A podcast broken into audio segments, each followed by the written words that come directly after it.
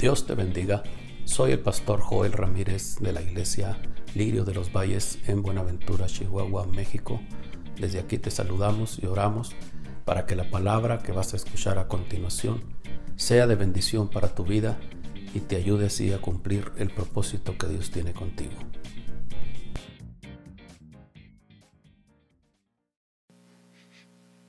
Salmos capítulo 19, verso 12. Cuando estemos listos, por favor.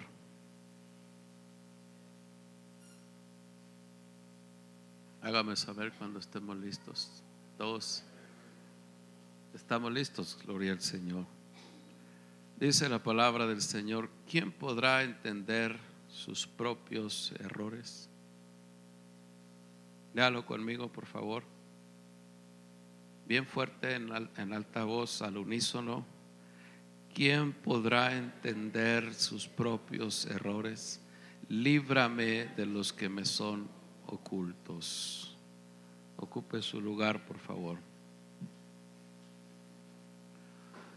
¿Quién podrá entender sus propios errores? Líbrame de los que me son ocultos. Uno de estos días yo estaba meditando, orando, y el Señor me dio esta palabra, hermanos, y me fue llevando por algunas experiencias de aquellos que llamamos hombres de Dios, que tuvieron errores. ¿Quién de los que está aquí no tiene errores? ¿Cuántos, cuántos tienen errores? Yo creo yo levanto las dos manos, si puedo hasta los pies. Todos tenemos errores, hermano, y algunos horrores.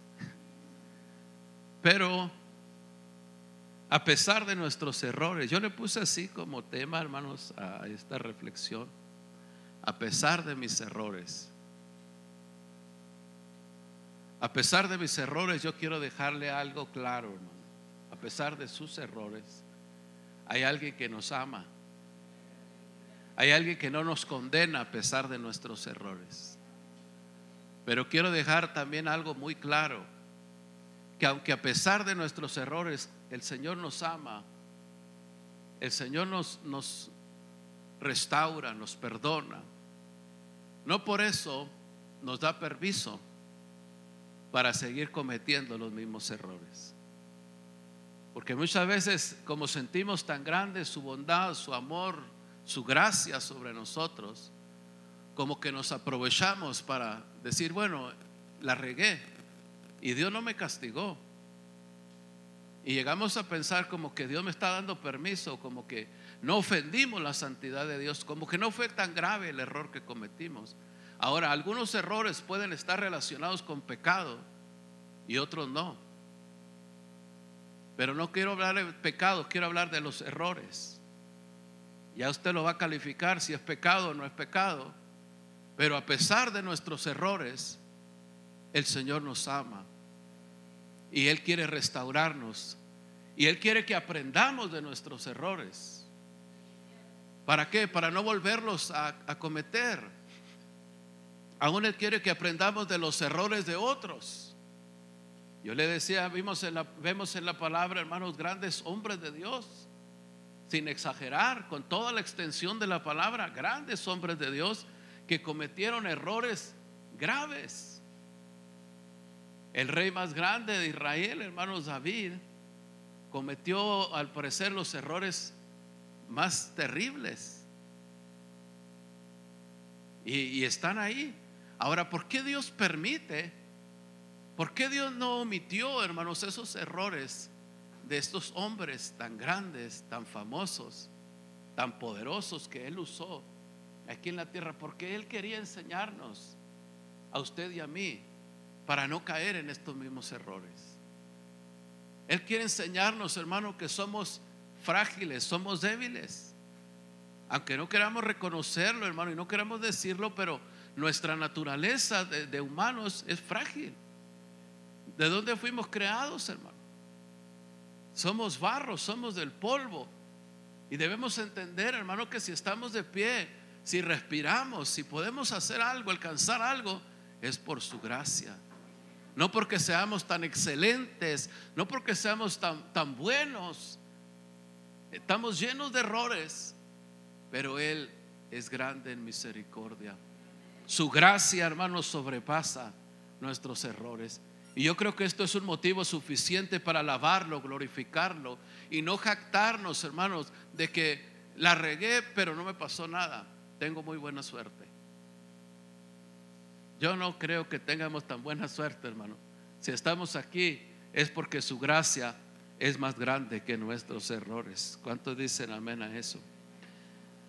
El, el salmista dice, ¿quién podrá entender sus propios errores? Quiero que entendamos esto, hermano. Por favor, procure, hermanos, eh, eh, enfocarse en la palabra del Señor. ¿Quién podrá entender sus propios errores? El peligro, hermanos, que yo veo es cuando no reconocemos nuestros errores.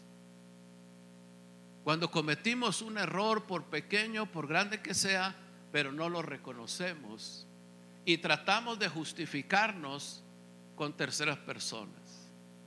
Bueno, si yo hice esto es porque aquel me provocó.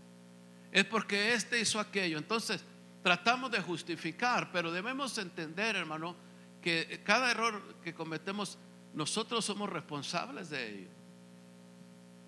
No nos obligan, hermano. Nosotros por voluntad propia cometemos dichos errores. Tenemos por tanto que reconocer, porque ese es un acto de humildad, reconocer nuestros errores Ahora algunos, mire, aquí dice el salmista, la palabra del Señor dice, líbrame de los que me son ocultos. ¿Cuántas veces la regamos y ni cuenta nos damos, hermano? Dígame si no le ha pasado, hermano, que comete un error de un comentario sobre una persona. Y usted ni cuenta se da y no sabe hasta dónde ofendió a esa persona, hasta dónde lo hirió, hasta dónde le faltó el respeto. Y usted se va tan tranquilo. Y, a las horas o en la noche, usted está recordando, el Señor, el Espíritu Santo le está recordando y le está diciendo, la regaste y ni cuenta te diste. ¿Y cuántas veces, hermano, hacemos esto?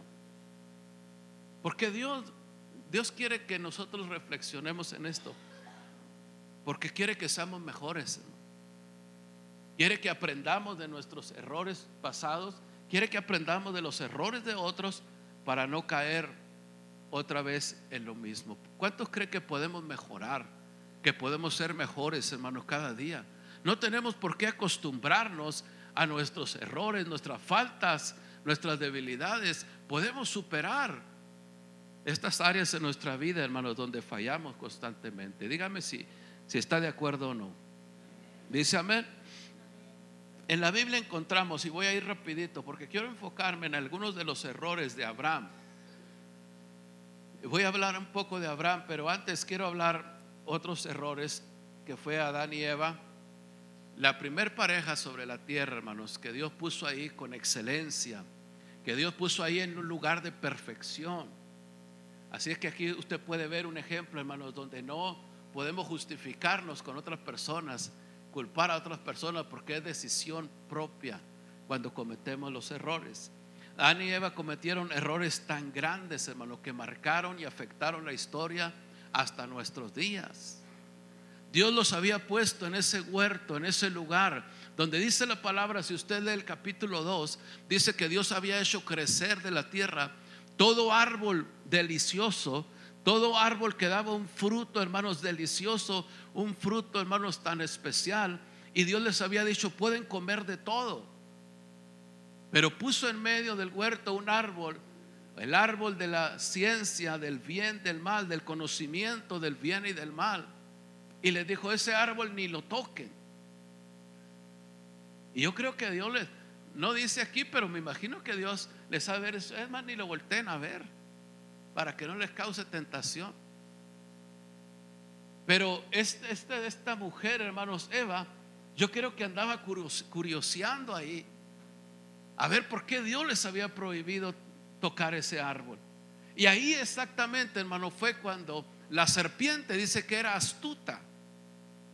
con una gran astucia, se acerca y le hace una pregunta y le dice, con que Dios les ha dicho que no pueden comer de este árbol. Y dice, no, es que Dios nos dijo que no podíamos comer de este, pero podemos comer de todos. no, le dijo, es que, es que Dios, lo que pasa es como diciéndole así, hermano, Dios es injusto. Dios, Dios es malo. ¿Cómo que no los deja comer de este árbol? Él bien sabe, Dios sabe que cuando ustedes coman, van a ser semejantes a Él. Se les van a abrir los ojos, van a ver las cosas de otra manera. Eso es exactamente lo que Él pretendió, hermanos, cuando trató de usurpar el lugar que no le correspondía, cuando trató de ocupar un lugar que no era para Él. Ahora viene y trata de meter en los corazones de, Adán, de, perdón, de Eva, este, este mismo principio de pecado y ella le creyó. Ahora yo quiero que entienda este error, hermano, porque todos conocemos la historia. Pero ¿por qué en, ocasiones cometemos y cometemos errores y no remediamos o, no, percibimos siquiera y, y lo volvemos a cometer y volvemos a fallar? ¿Por qué cometieron este error? Porque dieron oído a la voz de Satanás. Dieron oído a la voz del diablo, de la serpiente. Nosotros no tenemos, hermano, por qué estar dando oído a las cosas que el mundo te presenta como atractivas, como inofensivas, como cosas que no te afectan para nada tu relación espiritual. Por eso es que hay mucha gente en una condición espiritual, hermano, muy por abajo de, lo que debería estar. ¿Por qué? porque están dando oído a la voz de Satanás. Ahorita ya hay muchos hermanos que dicen, no, es que es religioso. Pero ¿por qué es tan religioso, hermano?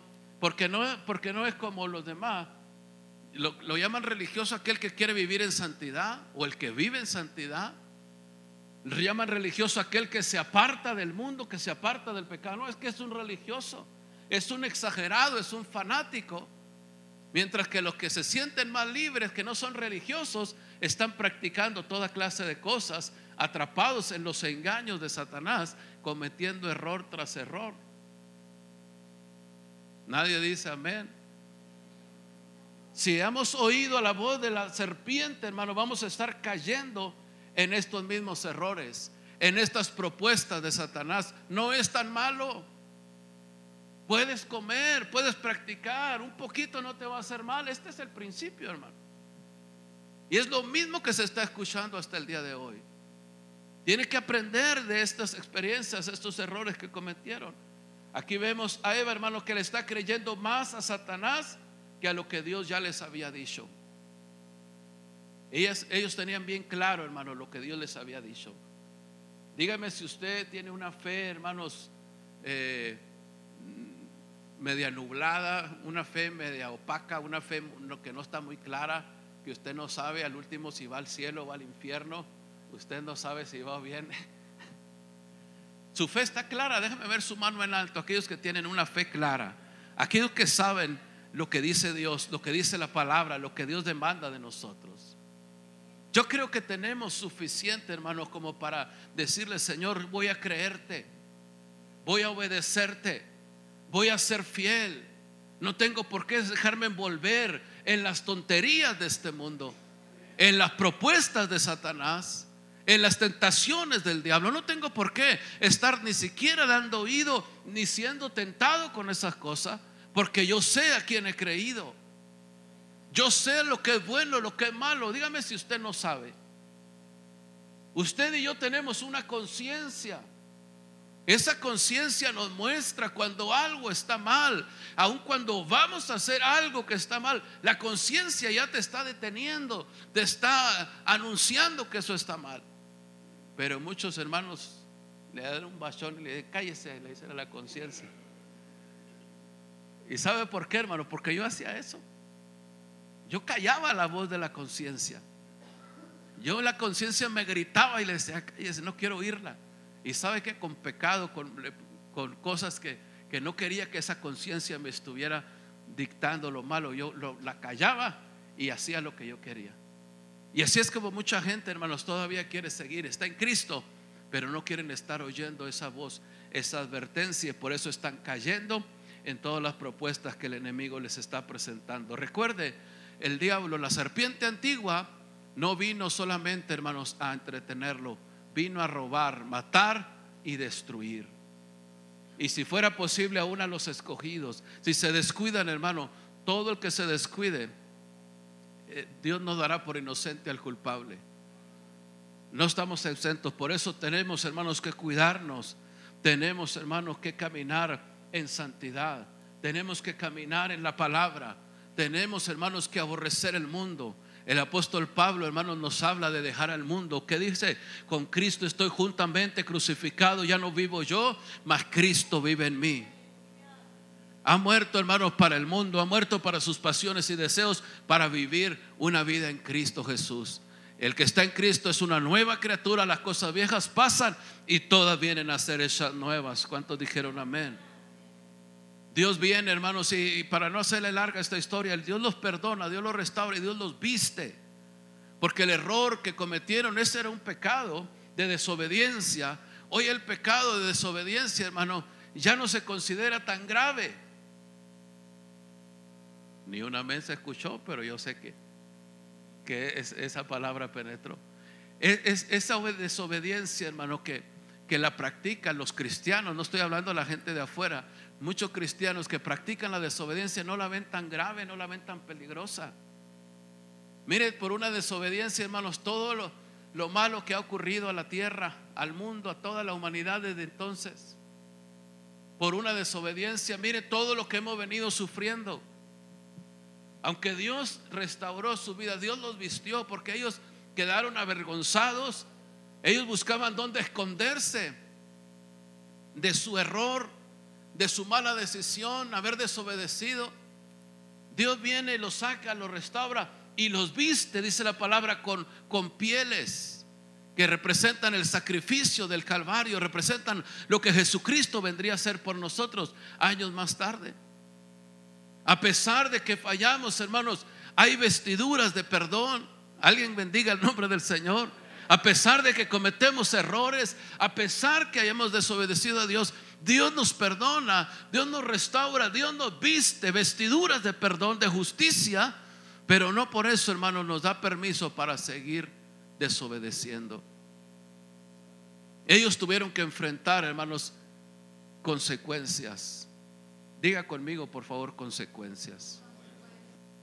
Y este es el problema, hermano, que mucha gente tiene que lidiar con esas consecuencias por el resto de su vida. Y le voy a platicar, le he platicado, a lo mejor no sé si se acuerda, pero en alguna ocasión le platiqué de un hermano que Dios usaba mucho, muy poderoso. Yo lo usaba de una manera bien tremenda. Pero al hermano le gustaba irse a pescar. Y tenía en veces compromisos que hasta cancelaba, hermano, para irse a pescar. Era un evangelista muy usado por Dios. Y, y de tanto irse, hermanos, a pescar, hermanos, de tanto desobedecer el llamado de Dios, le cayó un problema, hermanos, en una de sus piernas que se la tuvieron que mochar. Y ya después, hermanos, él ministraba, pero en silla de ruedas. Y, Dios lo siguió usando, Dios lo restauró, pero él hablaba y testificaba cómo su pierna no era necesario que se la mocharan si él hubiera obedecido fielmente a Dios. Él sabía que le había venido como consecuencia de irse cuando no tenía que andar en otro lugar, cuando era el tiempo de ministrar la palabra del Señor. ¿Cuántas cosas, hermanos, podemos sufrir? Póngase a pensar en esto, hermano. ¿Cuántas cosas pudieran venir a nuestra vida? Consecuencias por no obedecer la palabra, por no obedecer el llamado, por no atender lo que debemos en el tiempo de Dios. Debemos pensar dos veces, hermano, para cometer esos errores. Yo le dije que le quería hablar de Abraham y voy a comenzar a hablarle de Abraham. Quise dejarle esto ahí, hermano, para tocar ese, ese error de la desobediencia, porque la desobediencia, hermano, trae consecuencias terribles. No lo vea usted como algo ligero, como algo que no es tan importante. La desobediencia es, es un pecado, es un error terrible que muchos cometemos en ocasiones y después tenemos que llorar y arrepentirnos por haber desobedecido a Dios porque vienen las consecuencias. Y esto es algo triste. Abraham, hermano, que se conoce como el amigo de Dios, como el padre de la fe. Un hombre, hermano, que la Biblia no habla de otro como amigo de Dios, como habla de Abraham. Abraham, hermanos, al nivel, al calibre espiritual que él vivió, él nos habla, hermanos, su vida nos habla de muchos errores. Y quiero que miremos, hermanos, como un espejo la vida de Abraham para no caer y no cometer, hermanos, esos errores que cometió Abraham. Mire quién fue Abraham con todo y eso, hermanos, nos enseña mucho su vida. Por eso yo le decía, ¿cómo Dios permite que se escriban estos errores? Que se escriban estas fallas en estos hombres de Dios para, para ejemplo a nosotros, para nosotros no hacer lo mismo.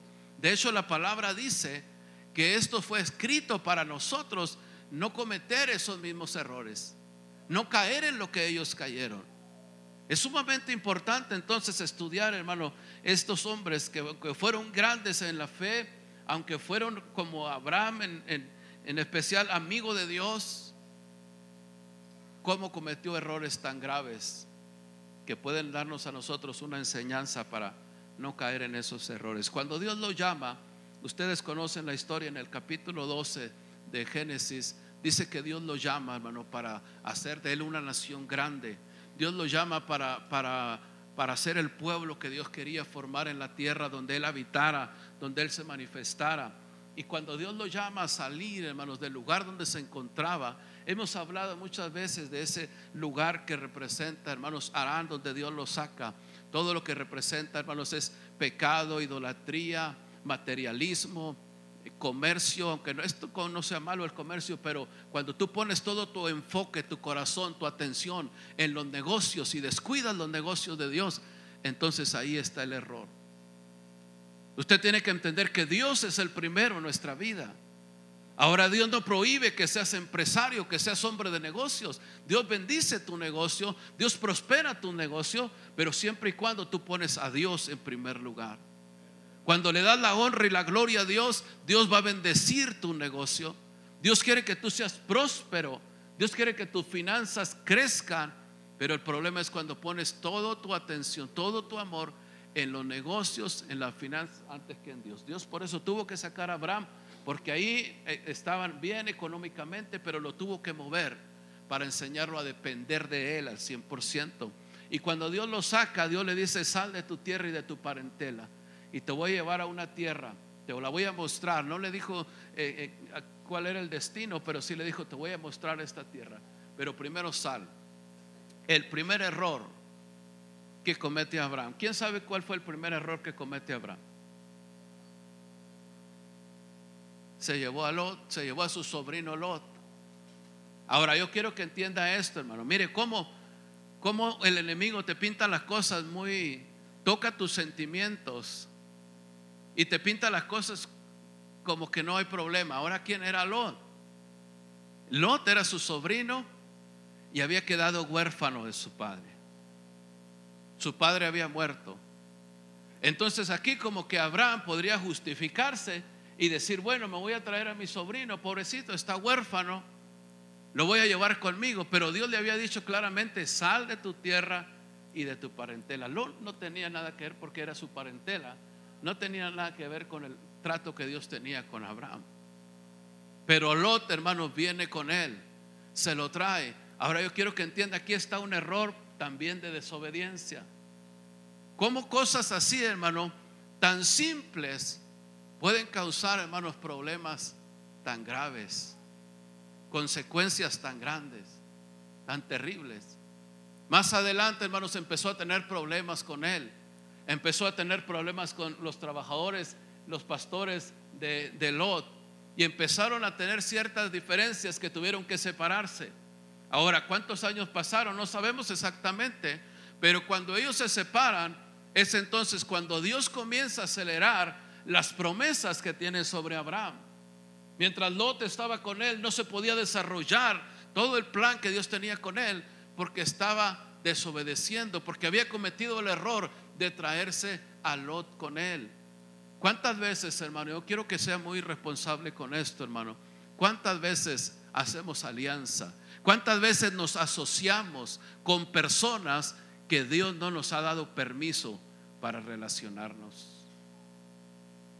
¿Cuántas veces nos amistamos y después no sabemos por qué nos está yendo mal? Porque no consultamos a Dios o porque abiertamente desobedecimos una orden que ya Dios nos había dado. Dios te quiere prosperar, hermano. Dios te quiere bendecir. Escúcheme, por favor. Las mismas promesas que Dios le hizo a Abraham, no las hace a nosotros. La palabra, la palabra dice en Jesucristo, todas las promesas de Abraham son traspasadas a nosotros. Las bendiciones de Abraham nos pueden, hermanos, alcanzar a nosotros si nosotros somos fieles al Señor. ¿Qué le dijo el Señor a Abraham? Te bendeciré, engrandeceré tu nombre, serás bendición. Bendeciré a los que te bendigan y maldeciré a los que te maldigan también. Pero cuando Él, hermanos, trae a Lot, Lot, hermano, representa un velo que no te deja ver con claridad y no te deja avanzar muy lejos porque no tienes una buena visión.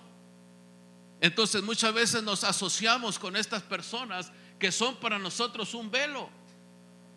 En vez de ser una bendición, hermano, en vez de ser una ayuda idónea, y no hablando de la pareja, del matrimonio, sino en el ministerio, son un peso, son una carga. Por eso yo te digo y te he enseñado siempre, te hemos enseñado, la madurez, hermanos, se deja ver cuando deja de ser una carga. Cuando empiezas, hermano, a, avanzar al paso de tu líder, cuando empiezas, hermano, a dejar de, de causar problemas y te conviertes en la solución a ellos. ¿Cuántos bendicen el nombre del Señor? Se metieron en problemas, hermano, por la culpa de Lot.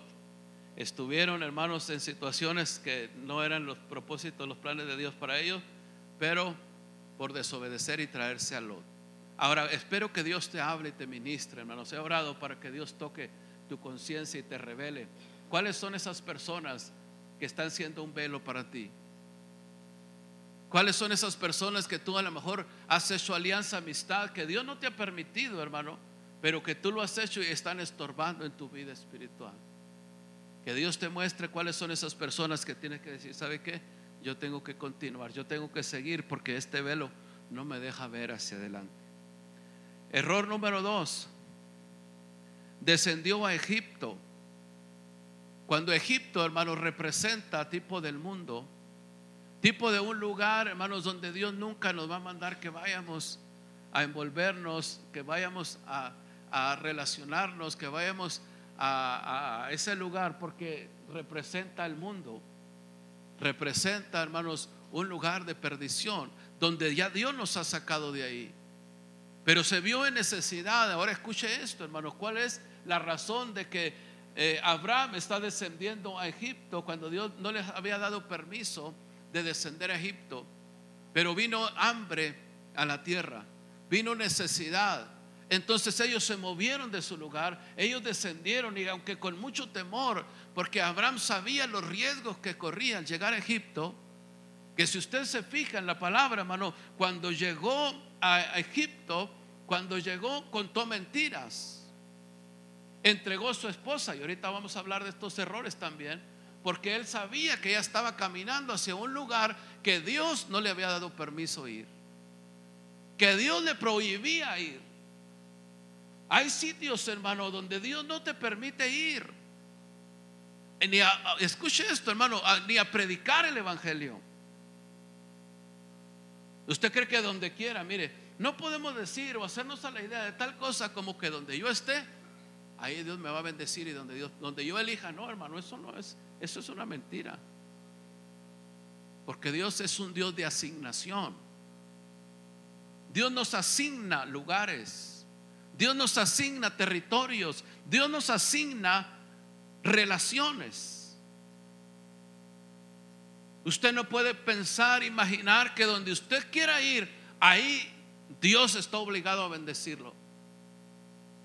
Ahí Dios lo tiene que prosperar, ahí Dios lo tiene que bendecir porque no es así. Bíblicamente no es así, no hay ejemplo bíblico para yo decir yo donde yo vaya yo, porque Dios me asigna.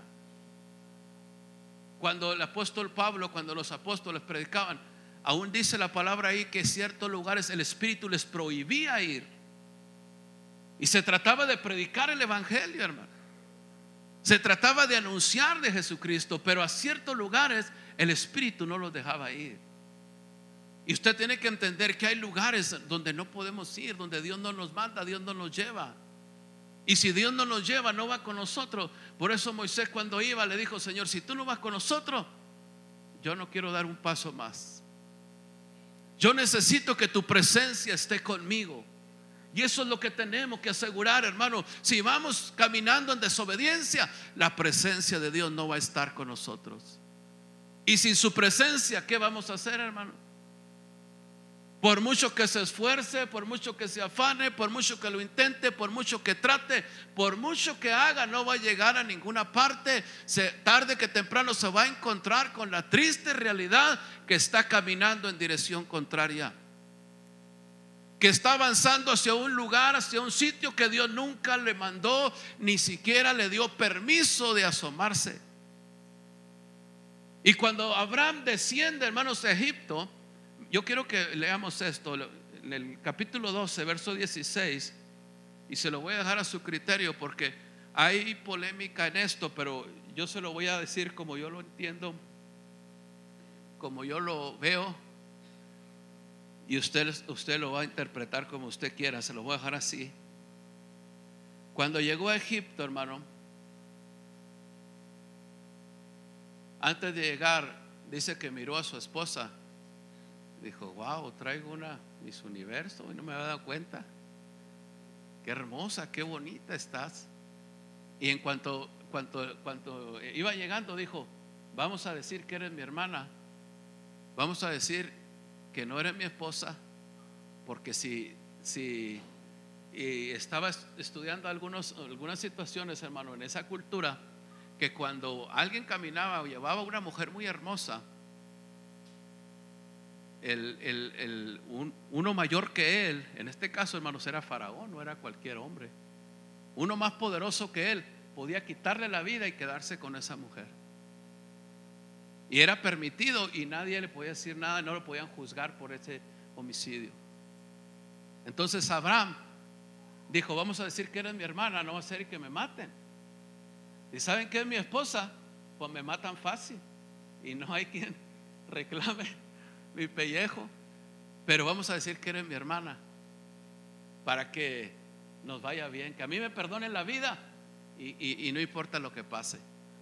Ahora, llegan así, hermanos, él, entrega a su mujer porque dice que los, los, los príncipes, los importantes, hermanos de, de Faraón, los oficiales, los más grandes, la vieron y wow, qué hermosa. Y se la llevaron a Faraón. Ahora mire lo que dice en estos versos. Y Faraón, hermano, por, porque le llevaron a, la mujer de Abraham, hizo bien a Abraham por causa de ella. Y él tuvo, Abraham tuvo, mire lo que le dio, hermano, para llevársela bien con Abraham. Le dio ovejas, vacas, asnos, siervos, criadas, asnos, camellos. Mas Jehová hirió a Faraón y a su casa con grandes plagas por causa de Sarai, mujer de Abraham. Ahora, muchos hermanos comentaristas dicen que Faraón no tuvo nada que ver con Sarai. ¿Usted qué cree?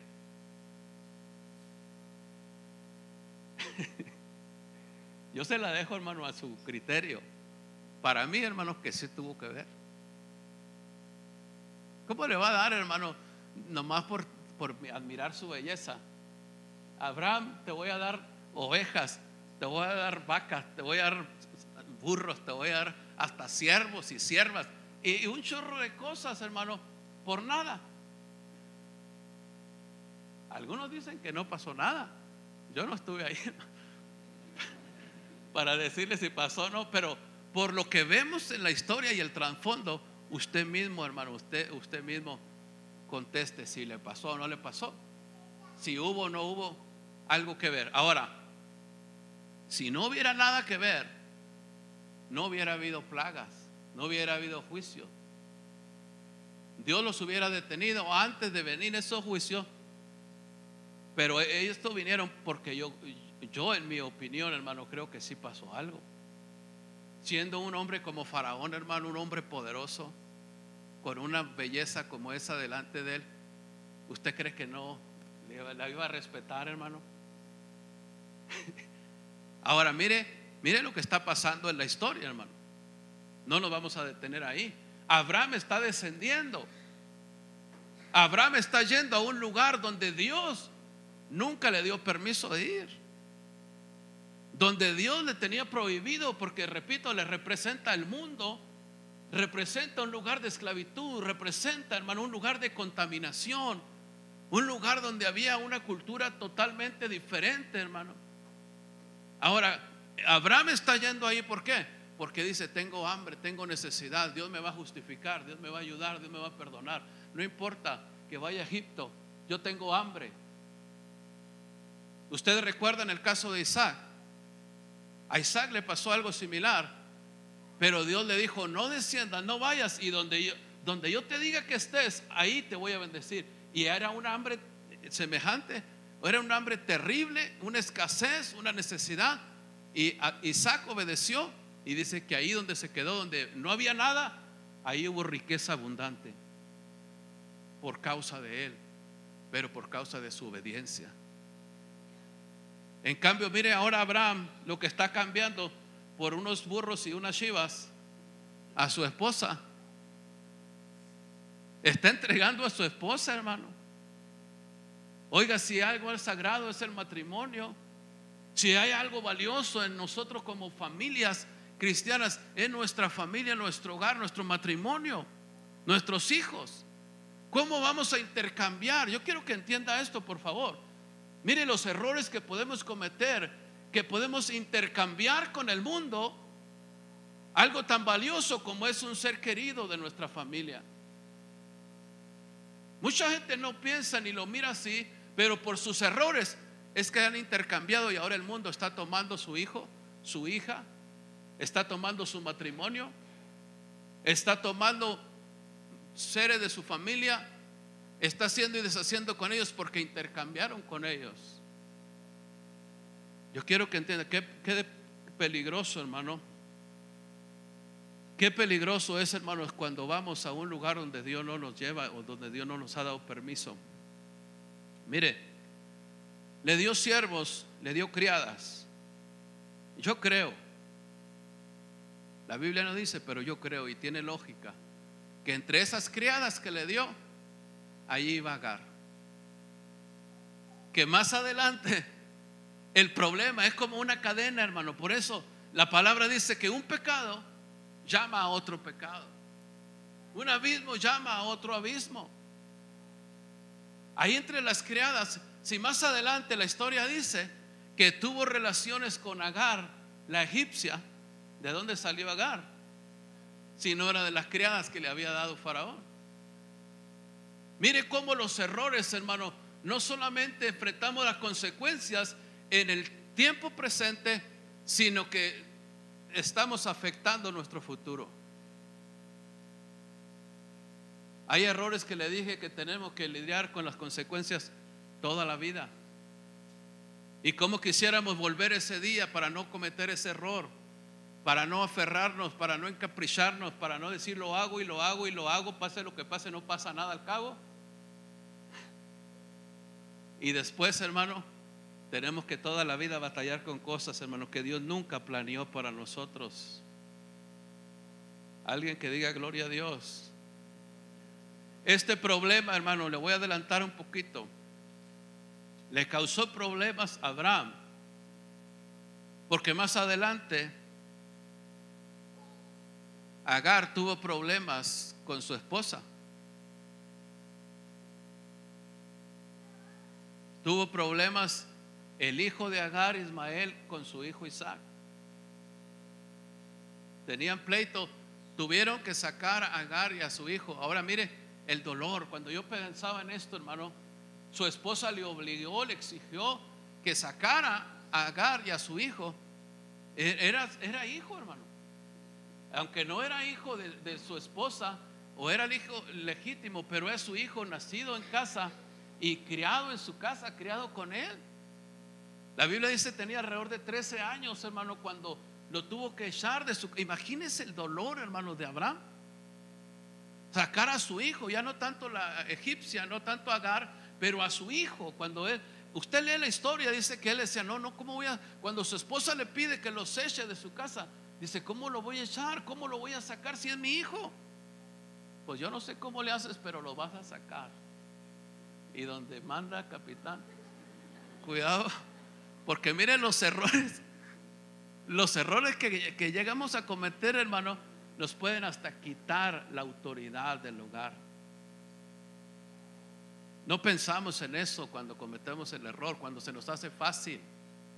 No pasa nada. ¿Cuántas veces hemos escuchado eso, hermano? No pasa nada y no sabe todo el broncón que se está echando encima. Y mire hasta la fecha, hermano, el conflicto y el pleito eterno que hay entre los árabes y los judíos. Mire desde dónde viene. De Ismael y de Isaac. Su descendencia son ahora los árabes y los judíos que hasta la fecha, hermanos, están en pleito. Cuando Abraham hizo esto, hermano, él, él no pensó todo, como dicen, la, la bola de nieve, hasta qué tamaño iba a crecer. Mire cuántos años han pasado y todavía el problema no termina. Cuidado con los errores, hermano. Sea inteligente. Dios le ha dado a usted poder, Dios le ha dado a usted autoridad, Dios le ha dado dominio propio. Usted puede decir que no, usted puede detenerse, Usted puede cambiar muchas cosas que el enemigo le está tratando de obligar a hacerle sentir que no hay salida, no hay otro camino. Tengo que hacerlo. Dios te puede detener, hermano, si tú confías y tú clamas a Dios. En el capítulo 15 encontramos otro caso de Abraham. Estaba, hermanos, Abraham, hermanos, triste, estaba agüitado porque Dios no le daba el hijo que le había prometido. Y dice que estaba quejándose y le estaba diciendo, Señor, me va a heredar un, esclavo nacido en casa. Tú me prometiste un hijo, pero no me lo has dado. Y está ahí platicando, hermano, quejándose más bien con Dios. Y le dice Dios, ven, lo saca de su tienda y lo, pone a mirar el cielo. Y dice, mira, cuenta las estrellas, no las puede contar. Lo lleva a la, a la playa, a la orilla del mar y dice, a ver, cuenta la arena de la mar, tampoco la puede contar. Le dice, así será tu descendencia. Va a ser tan innumerable, tan grande que no lo vas a poder contar. Y hermanos, en lo que estaban ahí, le dice a Abraham, ¿cómo voy a saber? ¿Cómo voy a entender, a conocer que esto que me está diciendo es real? ¿Qué tengo que hacer para tener esa plena confianza de que voy a ser padre de multitudes? Escucha esto, por favor. Abraham le dice el Señor, tráeme una ofrenda. Y le pide, hermanos, una ofrenda de ciertos animales y le dice que se la ofrezca. Y le ofrece a Abraham la ofrenda de estos animales. Pero mientras Abraham le está ofreciendo la ofrenda al Señor, dice que venían aves de rapiña y querían robarle, hermanos, la ofrenda. Yo quiero que entienda esto, hermano. Esto es algo bien importante. Cuando tú te dispones, cuando tú propones en tu corazón ser obediente en tus finanzas, en tus diezmos y en tus ofrendas, van a venir aves de rapiña que van a tratar de robar tu ofrenda, tu sacrificio, lo que le estás ofreciendo al Señor. Las aves venían, escucha esto, mira. Trataban de robar y Abraham las estaba espantando y las estaba espantando, pero de pronto dice que le vino un sueño tan grande que le entró un temor tan grande que se quedó dormido de sueño y de miedo.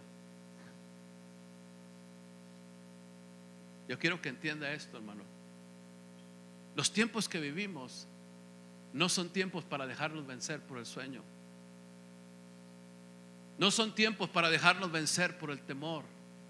por el miedo.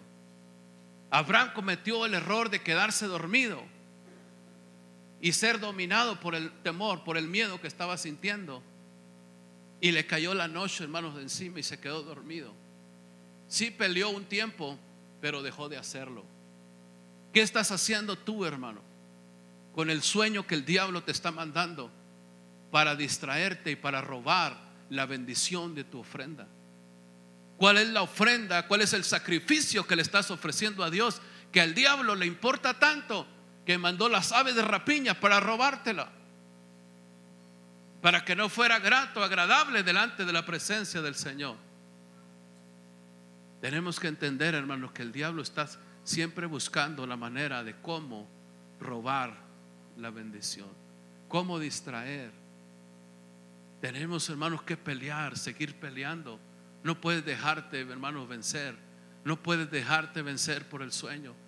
Lo mismo le pasó a los discípulos, ¿se acuerdan? Cuando le dijo, Señor, velen conmigo una hora. Una hora, hermano, no pudieron estar despiertos. Una hora no podían estar despiertos orando con el Señor. Por eso cuando viene, hermano, y se está durmiendo, no es otra cosa que un espíritu que le está atacando, que le está robando su bendición. ¿Cómo no puede estar despierto ni siquiera unos minutos en la predicación? No somos tan malos predicadores, hermano, para ponernos a dormir. El que predica aquí, como ya está más calvo, le arrastra el pelo, hermano. Trae palabra, pero cuando se duerme, es que el diablo le está ganando, hermanos, la bendición. Y este fue uno de los errores de Abraham, hermano, que se quedó dormido que el, sueño y el temor lo dominaron. ¿Cuáles son tus miedos, hermano? Porque lo que se teme, hermano, eso es lo que le viene. Abraham, escuche, este fue uno de los grandes errores que él cometió. Dejó que el enemigo le robara su ofrenda. Las aves de rapiña son los espíritus que vienen. ¿Por qué? Porque se quedó dormido, porque dejó de pelear, dejó de ahuyentar. En este tiempo le dije, mayormente estamos comprometidos con nuestra familia, hermano. Estamos comprometidos con la iglesia a estar ahuyentando, reprendiendo, atando esas aves de rapiña que quieren venir a robar tu bendición. No te puedes quedar dormido, no puedes tener miedo.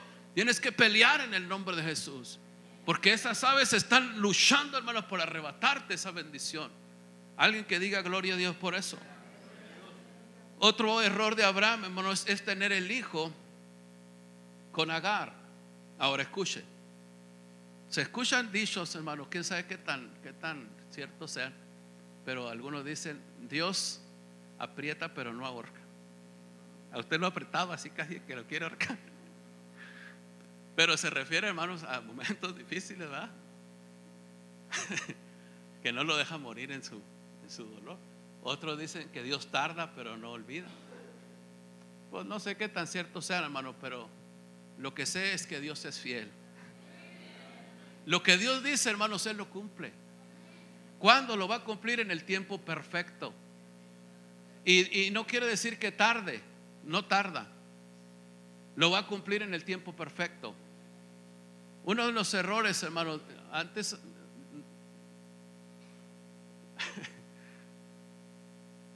hay, hay en el capítulo 17, Dios habla a Abraham y le dice, anda delante de mí y sé perfecto. Ahora con eso entendemos que Abraham no estaba caminando en rectitud. No estaba caminando conforme a la voluntad de Dios porque le dice, anda delante de mí y sé perfecto. Quiere decir que estaba haciendo muchas cosas que estaban desagradando a Dios. Ahora aquí, hermano, fíjese, cómo a Sara, a Saraí, se le hacía mucho el tiempo. ¿Por qué se estaba retrasando la promesa? porque no estaba caminando conforme a la voluntad de Dios. Nosotros podemos hacer que se acelere. Escucha esto, hermano, y esto es muy real. Nosotros podemos acelerar la bendición o podemos retrasarla. ¿Sabe cuánto tuvo que esperar Abraham? 25 años para recibir el hijo de la promesa. Pero 13 años antes, como te había dicho, nació Ismael. ¿Por qué? Porque su esposa se desesperó si usted lee la historia, su esposa viene y le dice, ten un hijo con, con mi sierva. Ten un hijo con Agar porque Dios, yo creo ya se olvidó de nosotros y ya no me va a dar hijo a mí. A lo mejor el hijo que nos prometió no lo va a dar por medio de esta sierva. Y Abraham, hermano, dice que no quería, pero que Saraí le insistió. Porque ella se desesperó y le pintó el panorama muy suave y le dijo a Abraham, mira, pues si no está tan mal egipcia. De alguna manera lo convenció porque Abraham no quería. Pero le dice, yo creo por medio de ella vamos a tener los hijos que Dios nos prometió. Y le pintó así como muy suave hasta que lo convenció. Mire, muchas veces, hermano, las esposas, en vez de ser una ayuda para bendición, se, tornan en un problema. Obligan, hermanos, eh, llevan, orillan al hombre a tomar decisiones que no están bien delante de Dios que pueden afectar, hermano, como vimos ahorita, hermanos, hasta el día de hoy. ¿Cuántos años han pasado? Afectó inmediatamente, hermano, su matrimonio, su relación. Ella pensó que iba a ser diferente, pero en cuanto Agar se vio embarazada, dice que se burlaba de su señora. Como diciéndole, yo sí voy a tener hijos y tú no puedes tener hijos. Y empezó el problema, hermano. ¿Por qué? Porque cometió el error de escuchar a su esposa en un consejo que no era, hermano, sano no era correcto, no era como Dios se los había dicho. Usted tiene que esperar en Dios, hermano. Dios ni aprieta, ni ahorca, ni tarda.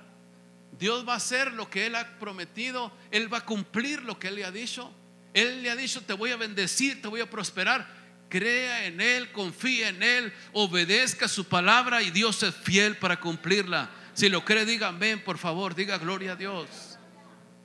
Todo lo que viene, hermanos, diferente a lo que Dios ha dicho, y llega a sus oídos y empieza, hermanos, a hallar lugar ahí, cuidado porque lo va a llevar a tomar decisiones que no es lo que Dios ha dicho de usted. Tenga mucho cuidado, hermano, con las decisiones que tome porque pueden ser los errores más graves que afecten su vida para siempre. Por el consejo de otra persona, por, porque le insisten tanto y usted dice, bueno, pues ¿Qué tanto es? Y no es como Dios se lo prometió. Alguien dice amén. Llegó el momento, hermano, en que nació el hijo de la promesa, pero le repito, pasaron 25 años. Y cuando los niños, hermanos, estaban ya los dos, el hijo de la promesa y Ismael, dice que empezaron a tener problemas entre ellos. Por eso fue lo que le conté ahorita que Abraham tuvo que echar a su hijo Tuvo que sufrir ese dolor, hermano, que no debería haber sufrido, de sacar a su hijo de su casa, de mandar a su, a, su sierva fuera al desierto, la mandó al desierto. Abraham decía, se va a morir, no hay agua en el desierto. ¿Cómo le van a hacer? Dios lo guardó, Dios los protegió por la misericordia que tenía para con Abraham. Cuando Agar se fue con su hijo por el desierto. Agar cometió un error. Y yo quiero que, que entendamos esto para no caer en esos errores. Cuando se les acabó el agua, dice la palabra, que se fueron por el desierto y ya no tenían agua y, y no había dónde. Aparentemente no había de dónde agarrar dice que tomó a su hijo ya sin fuerzas, ya deshidratado, y fue y lo puso debajo de un enebro para dejarlo morir. Y ella se apartó, dice, a la distancia de un tiro de arco. Se fue, dijo, no voy a ver cuando el muchacho muera. Se resignó, hermanos, a morir. Y este fue un error. Yo quiero que entienda esto, hermano. Muchas veces nosotros abandonamos Tenga cuidado de abandonar a sus hijos. Tenga cuidado de abandonar aquello que más ama, aquello que Dios le ha dado como algo tan valioso para cuidar. Una madre abandonando a su hijo para verlo morir, para no verlo morir, porque se resignó, porque dijo, no hay esperanza, no hay más que hacer, la muerte es segura. Pero dice que aquel muchacho cuando estaba ya solo, hermano, no sintió la protección de su madre. Dice que alzó su, su, su voz y lloró. Estamos hablando ya un jovencito, hermano, de 14, tal vez 15 años. Y lloró, dice que Dios escuchó el llanto del muchacho. Y por ese llanto, dice, le abrió los ojos a Agar y vio lo que no había visto. Delante de ella había una fuente de agua. Pero por la voz del muchacho que fue oída en el cielo. Por la madre, hermano, hubiera quedado todo ahí. Porque ella se resignó a morir. Nosotros como padres, ustedes como madres, tenemos que pelear por nuestros hijos. No los abandone, hermano, nunca los deje. Nunca deje que el enemigo haga con ellos lo que quisiera, porque el enemigo quiere destruirlos. Usted no, no puede eh, conformarse con lo que el diablo les quiere dar. No puede, hermano, resignarse a que ya el diablo está haciendo con ellos lo que quiere. Usted tiene que pelear con ellos, no soltarlos, no dejarlos, no abandonarlos. Agar lo abandonó ahí, lo dejó solo. Pero Dios, por la misericordia de Abraham, escuchó la voz del muchacho y le abrió los ojos para que viera. Porque cuando, cuando te, te metes en tu tristeza, hermano, cuando te metes en tu aflicción, cuando te metes en tus problemas, no tiene visión para ver lo que está frente a ti. Agar no podía ver que el agua estaba ahí, porque era tan grande su, tristeza, su angustia. Pero Dios le abrió los ojos y por la misericordia Abraham le, le restauró, le fortaleció para que no murieran en ese desierto.